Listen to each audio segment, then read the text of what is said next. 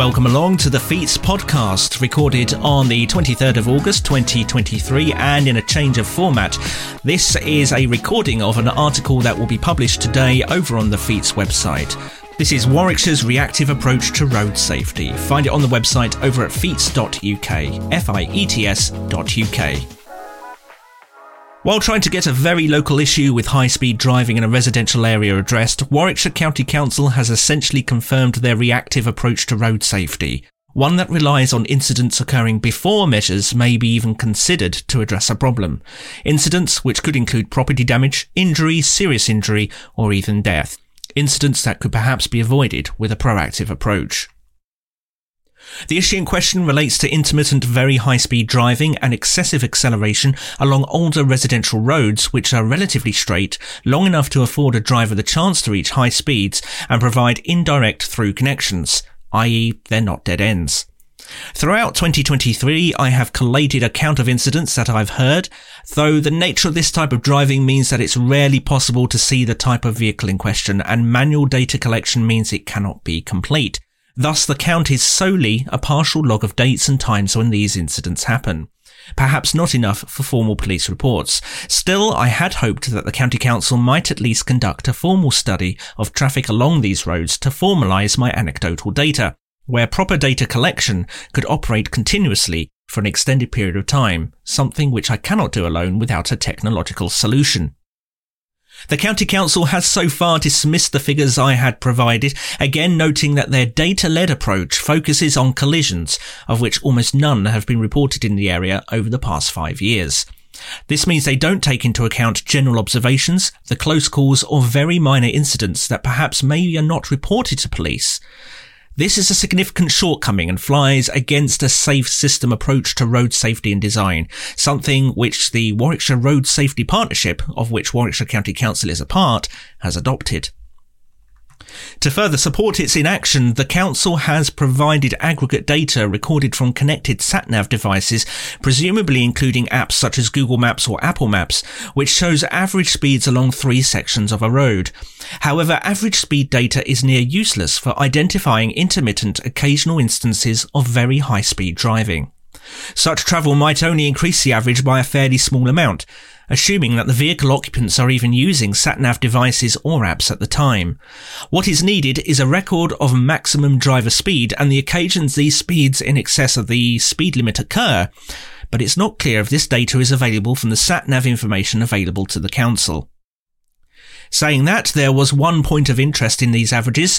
One records average free flow speed in excess of 26 miles an hour on a formerly 30 mile an hour road with various junctions, parked vehicles, and a fairly gentle bend which reduces forward visibility. The thing with averages is that they're calculated from a number of data points both below and above that average. By showing an average of 26 miles per hour, by definition there must be drivers travelling at higher speeds. Given how close this is to the formal limit, I suggest this would include drivers travelling above 30 miles an hour too. So while the council provided this data to support their position that no action is needed here, this data point actually does the opposite but so far that simple mathematical fact has been ignored.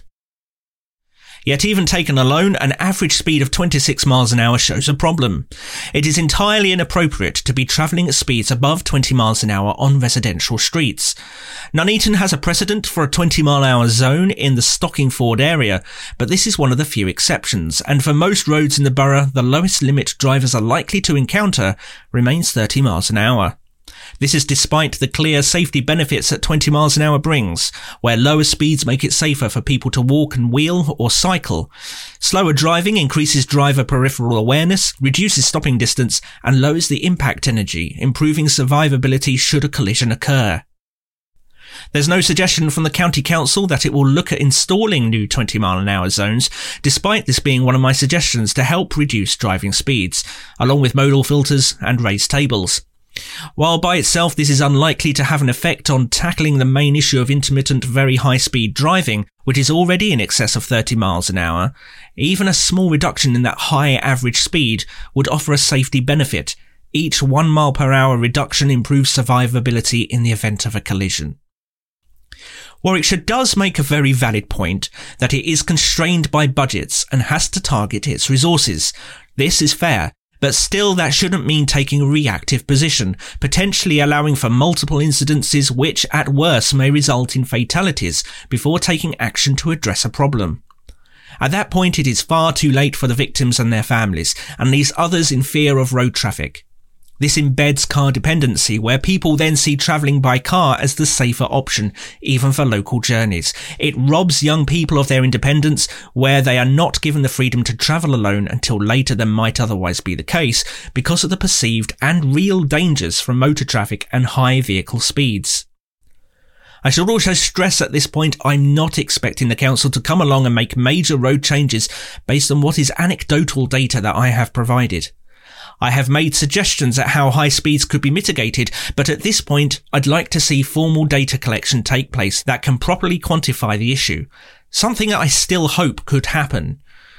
When it comes to costs though, I do wonder, and perhaps more knowledgeable people might fill me in here, how much it would cost to zone a residential area as 20 miles an hour, or to implement trial modal filters that can be created through temporary infrastructure. Costs are a problem when looking at the entire county in the short term. It can't fix everything at once, but Warwickshire could change its position to one of proactively making roads safer and make a start on long-term work to improve its older residential roads that are not designed to curtail the excesses seen in today's car use. There's no better time to begin than now. Thank you for listening. As I say, that article is available over on the Fiets website. Head over to fiets.uk. That's F I E T S.uk. My name is Ben. I'm an active travel advocate in Nuneaton, and you can find me on all the social media. You can find those links over at fiets.uk slash links. Make sure you're subscribed to uh, keep up to date with any further podcasts and articles that are released on this channel.